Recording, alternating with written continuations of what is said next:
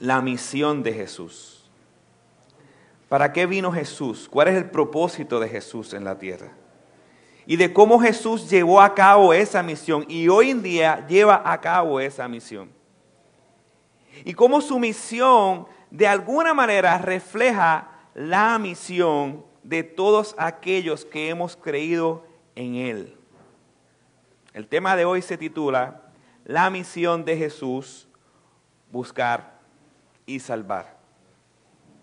Y esta misión la podemos ver en el Evangelio de Lucas, capítulo 19, versículos 1 al 10, con el relato y la salvación de Jesús, de, de Saqueo. Así que vaya conmigo a Lucas capítulo 1, versículos 1 al 10. Capítulo 19, perdón, versículos 1 al 10. Y en reverencia a la palabra vamos a ponernos de pie para leer Lucas capítulo 19, versículos 1 al 10. El que no tenga Biblia, por favor, ya llegó la caja de Biblia. Eh, alce su mano y la hermana de Cire le va a estar dando las, las Biblias. Hay dos aquí, tres, por favor, cuatro. ¿Ok? Deje la mano alzada que Desiree va a ir a entregarle las, las Biblias. Ok.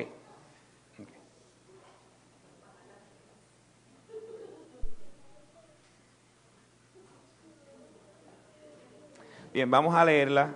eh, y ya cuando entonces Desiree traiga las Biblias, pues nos ubicamos en Lucas 19 para las personas que no tienen Biblia. Lucas 19, versículos 1 al 10 y leemos la palabra.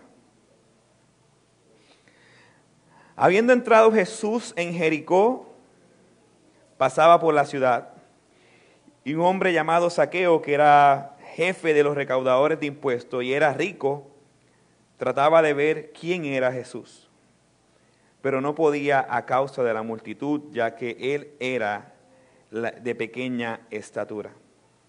Y corriendo delante se subió a un sicomoro para ver, para verle, porque Jesús estaba a punto de pasar por allí. Cuando Jesús llegó al lugar, miró hacia arriba y le dijo, Saqueo, date prisa y desciende, porque hoy debo quedarme en tu casa. Entonces él se apresuró a descender y le recibió con gozo. Al ver esto, todos murmuraban diciendo, ha ido a hospedarse con un hombre pecador. Y Saqueo, puesto en pie, dijo al Señor, He aquí, Señor, la mitad de mis bienes daré a los pobres, y si en algo he defraudado a alguno, se lo restituiré cuadruplicado.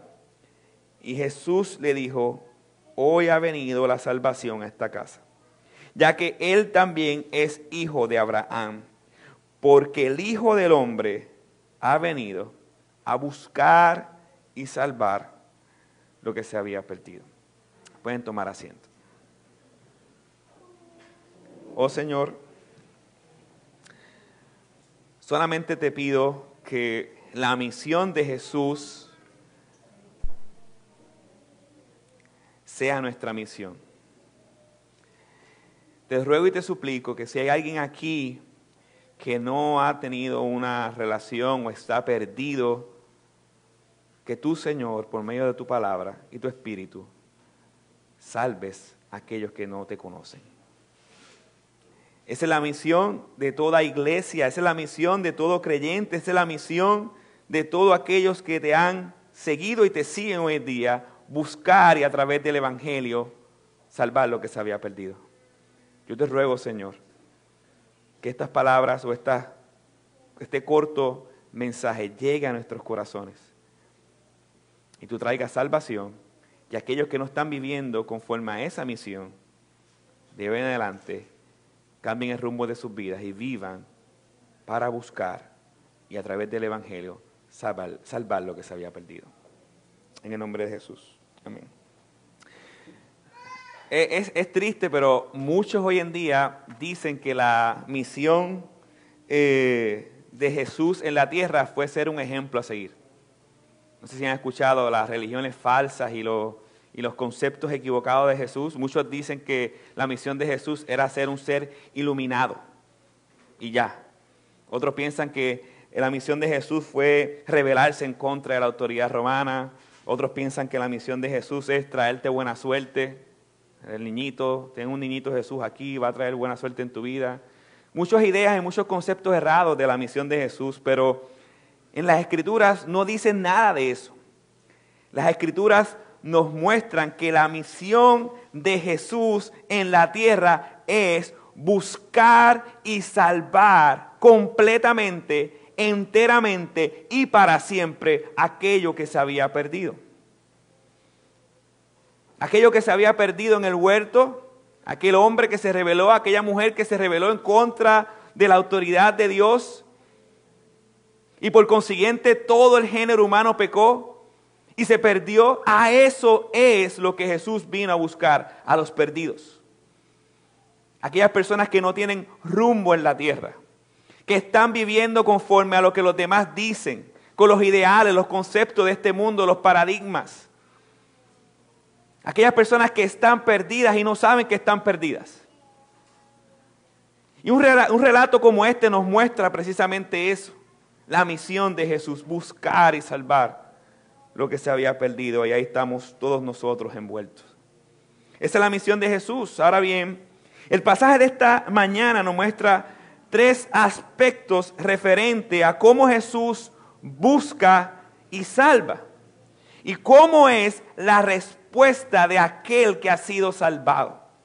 Jesús te busca y te salva a pesar de todos los obstáculos que puedes tener en la vida. Jesús te busca y te salva porque te conoce. Y Jesús te busca y te salva porque estás perdido. Eso es lo que veremos en esta mañana. Vayamos al versículo 1. Habiendo entrado Jesús en Jericó, pasaba por la ciudad. Como dije anteriormente, la misión de Jesús cuando llegó a la tierra fue morir. Precisamente para eso vino, para morir. Los discípulos no comprendían eso cuando Él les decía, ¿por qué yo vine? Y el Hijo del Hombre tiene que ser entregado en manos de los gentiles, el Hijo del Hombre tiene que morir y resucitar al tercer día. La gente no comprendía eso porque tenía una idea diferente de Jesús. Pero esa fue la misión desde el principio, desde el, desde el día que Jesús vino a la tierra en un pesebre. Vino para morir, para salvar lo que se había perdido para recibir lo que los perdidos merecían, que era la justa ira de Dios. Y empiezo de esa manera porque nos encontramos precisamente en la entrada o cerca de la entrada a Jerusalén, que es el momento más épico, el momento más eh, extraordinario, el, el momento donde el mundo va a cambiar por completo. Jesús está a punto de entrar a Jerusalén. La entrada triunfal, la que los que no han leído la palabra, los que ustedes ven en la Semana Santa, que están con, las palmas y Osana, Osana, está a punto de, pasar por eso. Está a punto de llegar a la cruz. Y en ese momento, en esta recta final, antes de llegar a la cruz, antes de cumplir la misión por el cual vino a la tierra, que fue salvar aquellos y perdonar a aquellos por medio de, ese, esa crucifixión en la cruz, él tenía que pasar por un lugar. Él tenía que pasar por Jericó para buscar a un individuo. A un individuo llamado Saqueo. Y no es la primera vez que vemos algo así. ¿Se recuerdan el, el endemoniado de Gadar? Ningún rabino iba a la, ciudad de Gadar. Y Jesús tomó un, un barco y cruzó un gran mar. ¿Para qué? Para salvar a una persona, a un endemoniado y que ese endemoniado fuera libre. Ese es el corazón de Jesús. Ese es el corazón de Jesús. Él hace lo que sea posible para buscar, aunque sea uno. Eso es lo que estamos viendo aquí. Jesús está pasando por Jericó para buscar a alguien que se había perdido, llamado Saqueo. Como dice el versículo 2, Saqueo era jefe de los recaudadores de impuestos y era rico. Era una persona muy pudiente, de alto poder adquisitivo. Los impuestos en la ciudad de Jericó eran un poquito más altos, por si acaso no sabían. La ciudad de Jericó era una ciudad de alto poder adquisitivo, era una ciudad de palmeras, una ciudad muy, muy, muy hermosa. Así que los impuestos no eran normales ahí. Él cobraba mucho más de lo que los demás ciudades cobraban. Así que estamos ante un cobrador de impuestos muy, muy rico, por consiguiente, muy, muy odiado. No por ser rico, sino por ser cobrador de impuestos. Los cobradores de impuestos, no sé si ustedes sabían, yo le, yo he dicho anteriormente, ellos eran eh, traidores para el pueblo judío. Y la razón por la que eran traidores era que cobraban impuestos para dárselo a Roma. Pero no tan solo eso, es que inflaban el, el impuesto para embolsillarse una porción. Si era un 13, un 16%, cobraban un 20, un 22, dependiendo de dónde estaban. Así que ellos eran odiados, ellos eran marginados, ellos eran despreciados. Y Saqueo dice la Biblia que era el jefe de ellos. Así que la reputación de Saqueo estaba en el piso. Para muchos era un criminal, para otros era un traidor, no importa cómo tú lo vayas a ver, él no era admirado, era odiado por muchos. Pero no importa quién era Saqueo, la reputación que tenía, Jesús tenía una misión que cumplir en él. No importa su condición, no importa lo pecador que era, Jesús vino a cumplir una misión en Saqueo. Leamos el, versículo 3 para ver ese cumplimiento de la misión. Y algo muy extraño, cómo Saqueo se comportó ante la presencia de Jesús.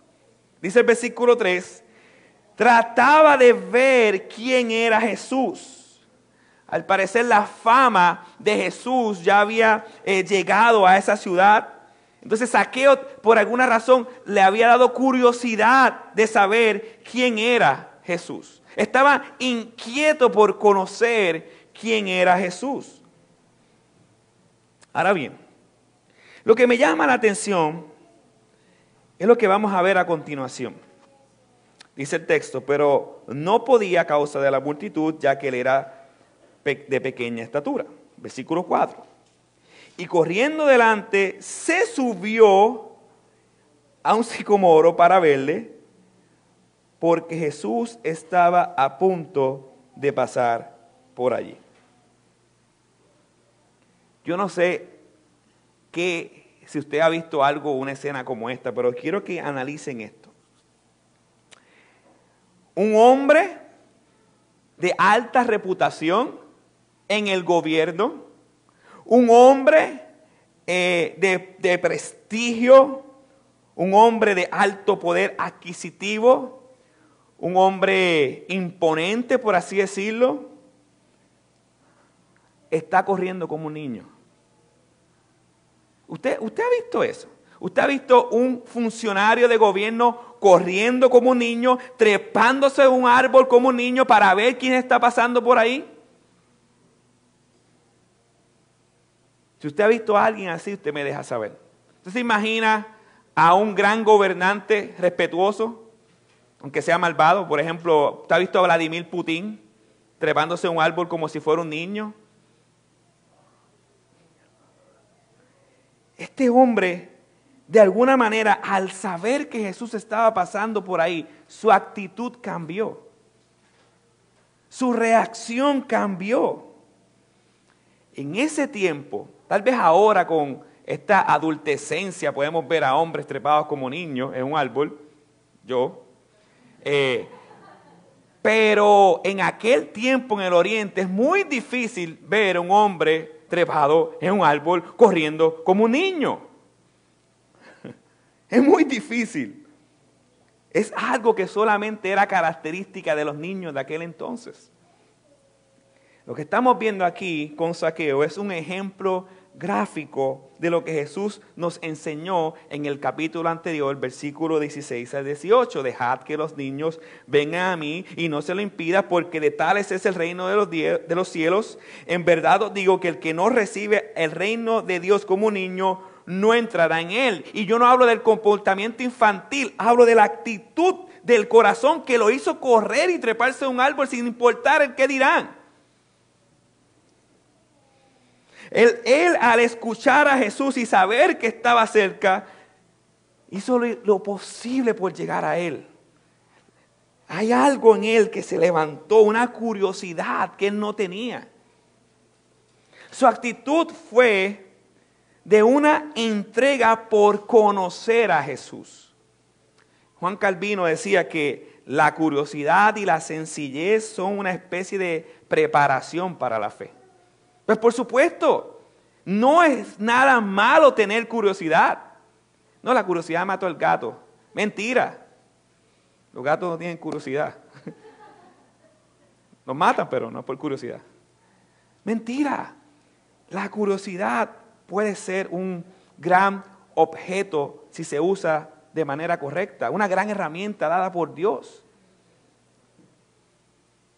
Hace poco nos hicieron como cuatro preguntas en el chat y yo estaba como con un perro con cinco colas. Yes, qué bueno que preguntaron. Porque tener curiosidad es saludable. Y lo que estamos viendo aquí. Este individuo se levantó una gran curiosidad. Y de una manera sobrenatural se despertó eso en él. Al punto que no le importó subirse a un árbol y pasar bochorno por el qué dirán o qué pensarán. Así que cuando algo nos llama la atención y nos da curiosidad, hacemos lo que sea, sea para bien o sea para mal. De hecho, Walt Disney World existe hoy en día porque cuando las personas iban a Walt Disney World y veían todo lo que estaba pasando, cuando regresaban, ellos empezaban a contarles a todo el mundo, mira lo que yo vi allí, y esa curiosidad que se levantó en otros sigue y sigue y sigue y sigue, y ese anhelo por querer ver ese parque, hoy en día casi todos los que estamos aquí lo tienen. Hay gente que se desespera por querer ir allá y ver ese parque.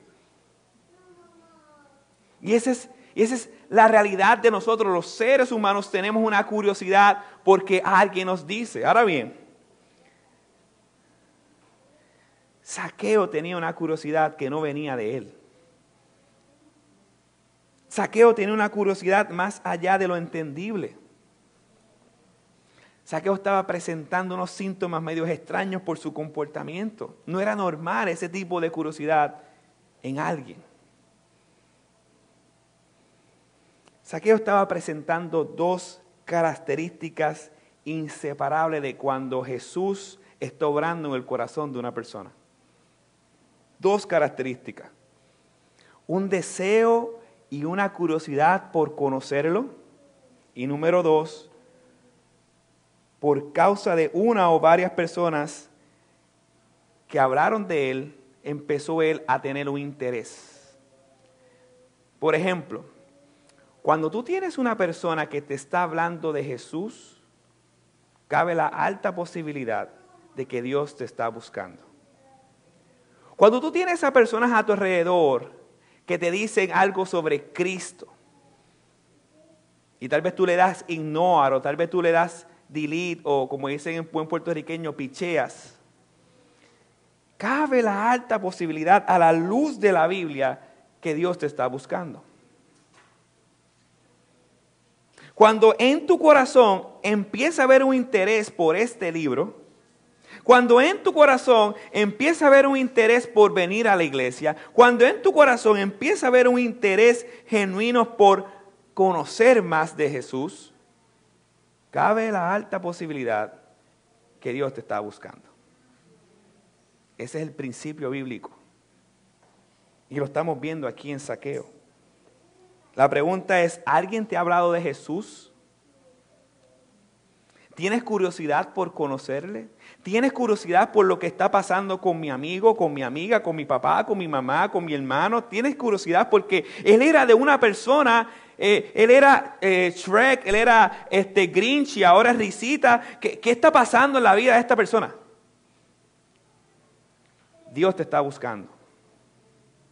Dios te está buscando.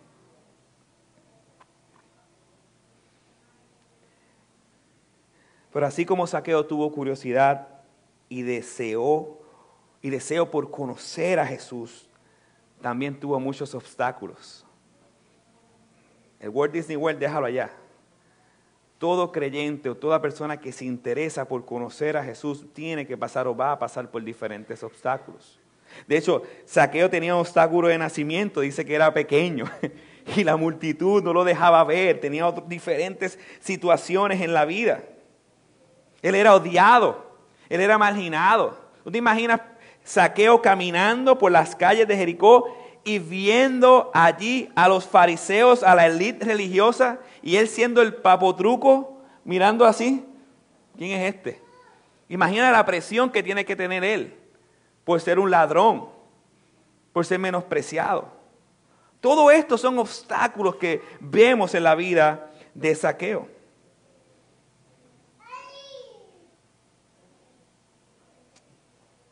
Lo mismo ocurre con nosotros hoy en día. Tenemos muchos obstáculos en nuestra vida. Amistades, trabajo, enfermedad, familia, nuestra reputación, nuestros pecados. Pensamos que tenemos que mejorar primero antes de llegar a Jesús. Cuando en la Biblia, en ningún lado de la Biblia aparece eso, que tienes que primero portarte bien para llegar a Cristo. Cuando por eso mismo es que no puedes llegar, porque no tienes capacidad, y por eso mismo Cristo vino aquí a la tierra, porque no tienes forma de hacer un bien ante un Dios santo. Y todas estas mentiras que vivimos hoy en día, mi reputación, mis ideales, son obstáculos que impiden ver la gloria de Dios en tu vida. Son obstáculos que nos hemos puesto que impide que nosotros podamos correr como un niño a los pies de Jesús. Pero son mentiras. No hay trabajo que, que sea un obstáculo para tu vida. No hay una amistad que sea un obstáculo para tu vida. Dios es más grande que todos.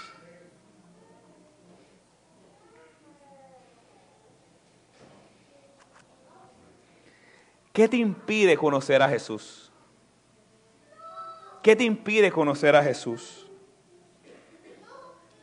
Nada nos impide conocer a Jesús. Grábese eso en su cabeza para siempre.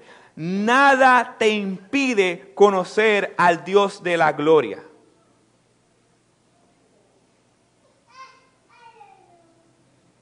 En muchas ocasiones los obstáculos vienen a nuestra vida para probar la veracidad de nuestra fe, para ver si realmente nosotros hemos creído. Yo creo que el peor obstáculo, que nosotros tenemos somos nosotros mismos. Nuestra propia maldad, nuestro propio orgullo, nuestro propio individualismo. Ese es el obstáculo número uno que impide que nosotros vayamos al Señor. Nuestro orgullo, nuestra superioridad. Miren el joven rico de la semana pasada. Él creía que por sus méritos podía ganarse la salvación. Y él mismo se boicoteó. Ese fue su propio obstáculo para ser salvo. Su propia vida, su corazón orgulloso.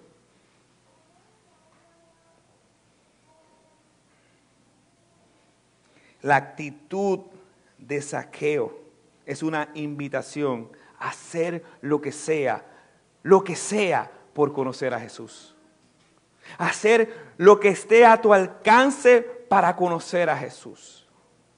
Esa es la actitud que vemos en saqueo. Si tú tienes que viajar dos horas para venir a la casa de Dios y tomar un taxi, gloria a Dios. Si tienes que caminar cinco horas para llegar a la casa de Dios, gloria a Dios. Si tienes que abrir tu Biblia todos los días para conocer al Señor, gloria a Dios. Nosotros mismos somos nuestro propio obstáculo porque no hemos entendido lo precioso, lo hermoso, lo grandioso que es Jesús. Cuando nosotros comprendemos ante quién nosotros estamos, no existen los obstáculos. Porque Jesús, como dije, es más glorioso, más hermoso que cualquier cosa que nosotros podemos conocer en esta tierra. Haz lo que sea para conocer a Jesús.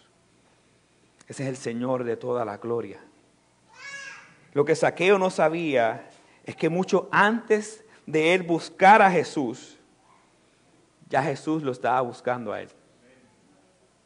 Él quería conocer a Jesús, pero ya Jesús lo conocía a él. Qué hermoso y qué glorioso esto que vamos a ver ahora en los versículos 5 en adelante. Jesús te busca porque te conoce. Versículo 5. Cuando Jesús llegó al lugar, miró hacia arriba y le dijo, Saqueo, date prisa y desciende porque hoy debo quedarme en tu casa. H.W. Tozer, un pastor, dice, nadie busca a Dios sin antes haber sido hallado por Él. Su búsqueda comienza porque ya Dios lo trae de la mano. Si tú estás aquí hoy, si alguien te ha hablado de Jesús y si en tu corazón sientes un deseo por conocerle, es la evidencia de que Dios te trae de su mano. Es toda la gloria para Dios. Nadie puede ir al Padre a menos que el Padre no lo atrajere, dice Juan 6, 44. Y eso es exactamente lo que está pasando aquí. Pero yo quiero que ustedes visualicen algo que no quiero que pierdan de vista. Saqueo trata de ver a Jesús y de repente Jesús lo llama por su nombre. Y no solo eso, sino que le dice, me tengo que quedar en tu casa. A mí me da risa porque cuando estaba preparando el tema, yo le digo a mi esposa, tengo el tema, el título del tema, tengo el título del tema. Y me dice, ¿cuál es? Tengo que quedarme en tu casa. Y mi esposa dice, eh, gloria a Dios por las esposas. Eh, bueno, se escucha raro, tengo que quedarme en tu casa. Pero decía, mi amor, pero es que, ¿tú no ves lo impresionante que es esto? Un hombre malvado, un pecador, un traidor, un injusto, un hombre despreciado, ahora no solamente el Dios de toda la gloria lo llama por su nombre para invitarlo a tener la intimidad, sino que ahora le dice, me voy a quedar contigo.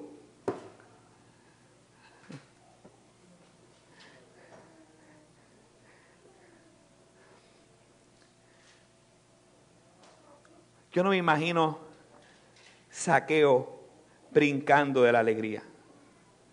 ¿Cómo es posible que Jesús, aquel que salva, aquel que sana, aquel que restaura, aquel que demostró ser Dios en la tierra, aquel que creó los universos, el universo, aquel que creó todo con el poder de su voz, aquel que destruye y construye con abrir y cerrar de ojos, aquel que es el poderoso, el grande, el victorioso, me está diciendo, tengo que quedarme contigo. Nosotros no merecemos que Jesús nos diga eso. Nosotros merecemos que Jesús nos diga, tengo algo contra ti, recibe mi ira para siempre. Tengo algo contra ti, has pecado contra mí, recibe el castigo eterno. Esa es la verdadera justicia.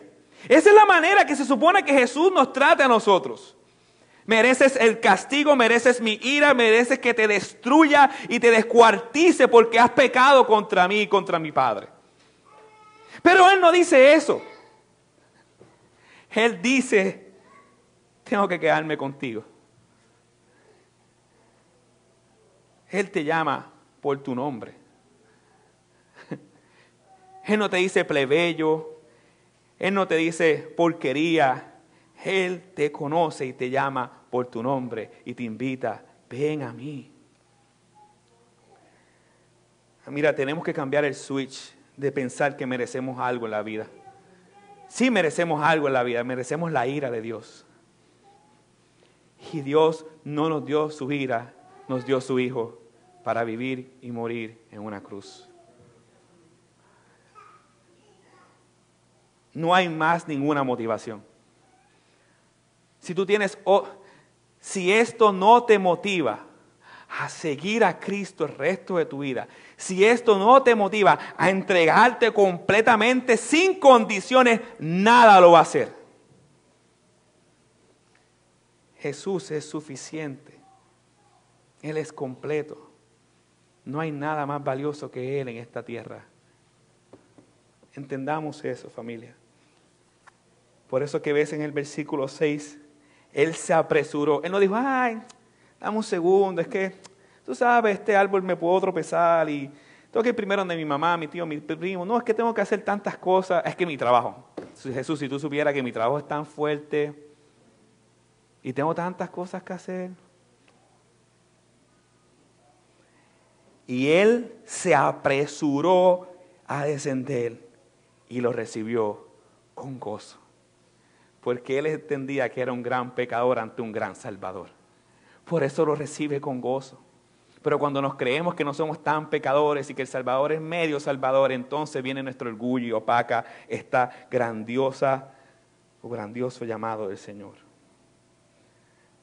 Él te llama por tu nombre, amada iglesia, y te invita a tener una relación con Él, a pesar de tu maldad, a pesar de tu pecado, a pesar de tu lado oscuro, que nadie conoce sino solamente Él que te conoce por tu nombre. Saqueo era odiado, despreciado, marginado y por su posición era aquel que la gente odiaba. Pero Jesús simplemente lo llamó por su nombre porque le conocía. Juan 10, 27 dice, mis ovejas oyen mi voz y yo las conozco y me siguen. Todas las ovejas del Señor han de escuchar su voz y les van a seguir. Eso es lo que dice Dios en su palabra. Jesús te busca y te salva a pesar de los obstáculos. Jesús te busca y te salva porque te conoces. Y Jesús te, Jesús te busca y te salva porque estás perdido. Tú que estás aquí, si no conoces a Jesús, estás completamente, absolutamente perdido. Versículo 7. Y al ver esto, todos murmuraban diciendo, ha ido a hospedarse con un pecador. No era la primera vez que Jesús se quedaba o se relacionaba con pecadores. Ese era su ministerio. En Lucas capítulo 5, versículo 30 dice, a los fariseos y sus escribas se quejaban a los discípulos de Jesús diciendo, ¿por qué coméis y bebéis con los recaudadores de impuestos y con pecadores? Respondió Jesús, les dijo, los sanos no, tienen necesidad de médicos, sino los que están enfermos. He venido a llamar a, no he venido a llamar a justos, sino a pecadores al arrepentimiento. Lucas capítulo 7, versículo 34. ha, venido el Hijo del Hombre que come y bebe y decid, mirad, mirad, un hombre glotón y, y bebedor de vino, amigo de recaudadores de impuestos y de pecadores. Lucas 15, versículo 1 y 2, todos los recaudadores de impuestos y los pecadores se acercaban a Jesús para oírle y los fariseos y los escribas murmuraban diciendo, este recibe a los pecadores y come con ellos. Para muchos era inaceptable que un rabino estuviera con pecadores. Lo que sucede es que él no era un rabino, él era Dios en la tierra. Y esa era su misión. No solamente enseñar y dar su vida a rescate por muchos. Él estaba llamando pecadores al arrepentimiento. Y esto es lo que precisamente experimentó Saqueo y es precisamente lo que todos aquellos que realmente han creído van a experimentar. Un arrepentimiento genuino, versículo 8. Y Saqueo puesto en pie, dijo al Señor, He aquí, Señor, la mitad de mis bienes daré a los pobres. Y si en algo he defraudado a alguno, se lo restituiré cuadriplicado. Jesús no le pidió dinero a él.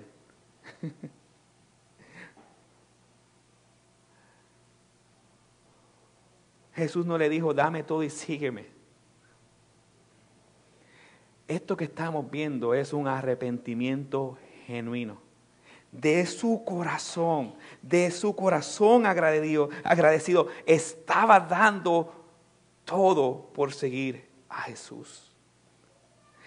Eh, Saqueo estaba tan agradecido con Jesús por haberlo llamado, salvado y aceptado que no le puso restricciones ni condiciones al seguirle.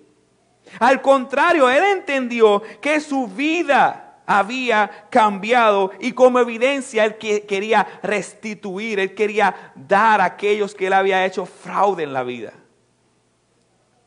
La salvación no es por obras, pero la evidencia de haber sido salvado son las obras llenas de gratitud.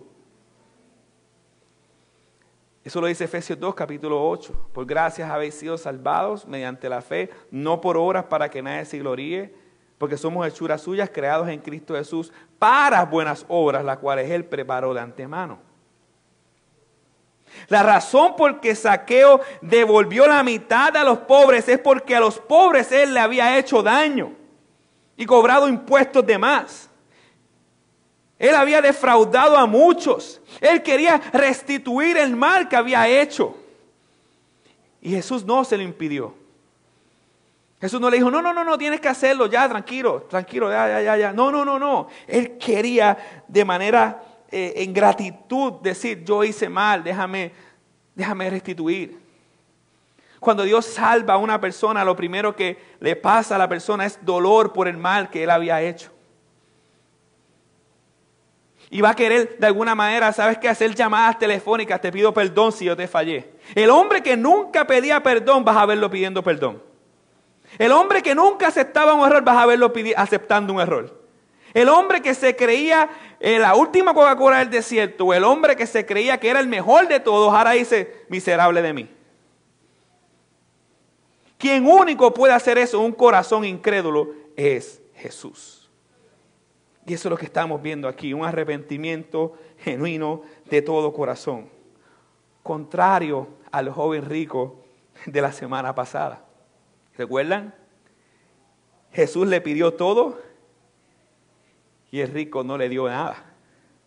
El joven rico fue con sus méritos ante Jesús. Saqueo fue como un niño corriendo desesperado para conocerle. El joven rico se fue muy triste porque amaba más las riquezas que a Dios. Saqueo siendo rico no tuvo problemas en dar sus riquezas, aunque Jesús no se las pidió porque su deseo mayor era conocer a Jesús. El joven rico pensaba que la salvación era posible por él y por sus méritos y no recibió nada porque no llegaba al estándar de Dios. Saqueo lo único que quería era conocer quién era Jesús y Jesús hizo lo posible posible. Saqueo fue salvo. ¿Recuerdan? Para lo que el hombre es imposible, aquí está para Dios es posible. Gloria a Dios. Saqueo comprendió que él no era verdaderamente rico. El mundo mide las riquezas por la cantidad de bienes que tú tienes. Activos, material, la cuenta de banco. Así mide el mundo las riquezas. ¡Qué bien! Muy bien. Pero Saqueo comprendió que no era verdaderamente rico. Él era un pobre en espíritu. Él estaba muerto de sus delitos y pecados. Él era un miserable a pesar de que tenía tantas riquezas.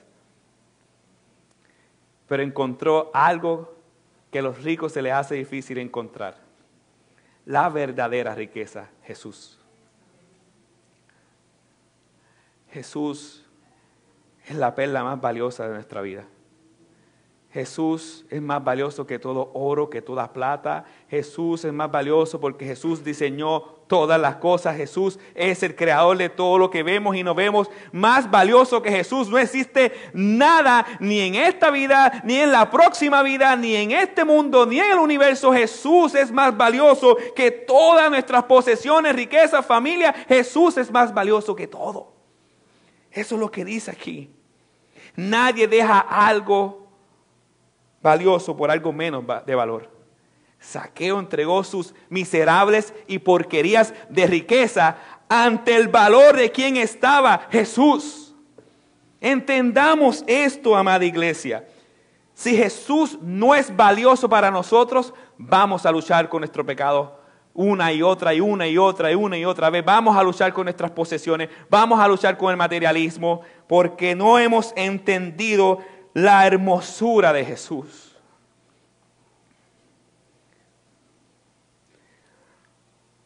La razón por la que él se entregó, saqueo totalmente, es porque encontró y vio la hermosura de Jesús. Él conoció lo incalculable.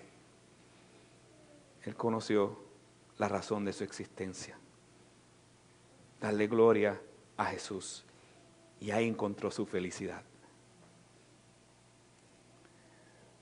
¿Cuál es tu respuesta al llamado de Jesús? ¿Cuál es tu respuesta a esa inquietud que tienes en tu corazón? ¿Cuál es tu respuesta a cuando personas te hablan de Jesús? ¿Le pones condiciones como el joven rico? Sí, pero. O le entregas tu vida sin condiciones porque has entendido el valor de Jesús como saqueo. La salvación de saqueo no fue porque entregó sus riquezas la entrega de las riquezas es el resultado de la salvación que había llegado a su vida. Es por eso que el versículo 9 dice, y Jesús le dijo, hoy ha venido la salvación a esta casa, ya que él también es hijo de Abraham. Él está usando hijo de Abraham en un sentido espiritual.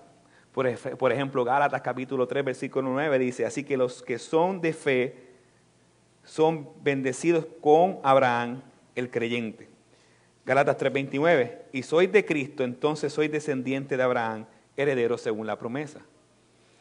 Ya Saqueo no era del enemigo, ya Saqueo no era esclavo de este mundo, ahora Saqueo le pertenece a Jesús. Qué hermoso. Lo peor que puede haber en una vida es pertenecernos a nosotros mismos. Ya Saqueo había sido librado, había sido salvado, redimido, comprado, libertado para estar con Jesús para siempre. Y la razón por qué Saqueo fue salvo no recae sobre las obras de él, sino sobre la obra de Jesús, porque esa es la misión de Jesús, buscar y salvar lo que se había perdido. Versículo 10, porque el Hijo del Hombre es un título mesiánico, ha venido a buscar y salvar lo que se había perdido. Y te hago una pregunta. Amigos, esto es para los creyentes que estamos aquí. Si la misión de Jesús es salvar y buscar lo que se había perdido, y nosotros somos discípulos de Jesús, seguidores de Jesús, ¿cuál es nuestra misión? ¿Cuál es nuestra misión? Sentarnos aprender y la semana me importa un bledo a la gente. Comer popcorn. Ah, ya sé, tener muchas propiedades. Ser rico. Porque él era rico. Ah, bueno, el sueño americano. esa es la misión mía en la tierra. El sueño americano. Juntarnos de vez en cuando, compartir, ser alegre, familia. ¿Cuál es la misión de un creyente? Buscar y por medio del Evangelio salvar lo que se había perdido. La salvación no recae sobre el que la busca hoy en día, pero nuestro compromiso y nuestro llamado a la luz de este pasaje es ir por el mundo y hacer discípulos bautizándolos en el nombre del Padre, del Hijo del Espíritu Santo, enseñándolos a obedecer lo que Él nos enseñó a ellos. La misión nuestra es buscar, hablar la verdad que transformó nuestra vida, buscar aquello que se había perdido, hablar el Evangelio a toda criatura sin bochorno, sin ningún tipo de problema, hablar la verdad. Esa es la misión de todo creyente. Y todos nuestros recursos, dinero, amistades, lo que sea, apunta a esa misión. Esa es la misión de la iglesia de Jesucristo. La iglesia de Cristo no tiene tres misiones, cuatro misiones, siete misiones, una sola misión, buscar lo que se había perdido, evangelizar, llevar las buenas nuevas a toda criatura. Esa es la misión de nosotros, no hay más nada. Plantamos iglesia no por tener un edificio bonito, es porque necesitamos buscar lo que se había perdido. Hacemos grupos en comunidad no para sentirnos cool, sino porque tenemos que buscar lo que se había perdido. Todo lo que hacemos nosotros gira en torno a la misión de Jesús, buscar y salvar lo que se había perdido. ¿Esa es tu misión? Si tú eres creyente, esa es tu misión. Si no es tu misión, te invito a que ahí donde estás, le digas al Señor, Señor, perdóname. Porque en esta vida no he vivido tu misión. He querido brillar yo y no Jesús. He querido vivir para mi gloria y no para tu gloria. Me siento bochornado de ti. No me importas tú. Arrepentíos y creed que Jesús es suficiente. Tienes problemas no con evangelizar, es con ver quién es el Dios de tu vida y lo hermoso que es Jesús. Una vez esa vista, esos espejuelos se te colocan, no hay forma de quitártelo. Vas a vivir entregadamente para la gloria de Dios. Jesús vino a la tierra a buscar y salvar lo que se había perdido. Ahora aquellos que estaban perdidos buscan a otros perdidos. Esa es tu misión. Ora a Dios para que esa sea tu misión. Si hay alguien aquí que a estas alturas no ha creído en Jesús, a pesar de todas las evidencias en su vida de que Jesús los ha ido buscando, a pesar de todos los accidentes que han pasado en su vida, a pesar de toda la gente que te ha hablado, a pesar de todas las cosas que tú piensas que son casualidades y no son casualidades, sino que Dios hablándote por medio de otras personas. Si a pesar de todo eso todavía no has entendido que Dios te está buscando, yo quiero que ahora inclinemos nuestro rostro y oremos al Señor y seas como saqueo, diciéndole, Señor, yo quiero seguirte. Señor, no me importa lo que está pasando, yo sé ya que tú me estás buscando. La Biblia lo ha demostrado y por eso yo quiero seguirte hoy para siempre. Me arrepiento de mis pecados. Así como Saqueo se arrepintió, entrego mi vida a ti, Señor. Padre, yo te ruego que esas personas que están aquí, que no te conocen, que han vivido vidas sin arrepentimiento genuino, sino con remordimiento, si están viviendo para sí mismos,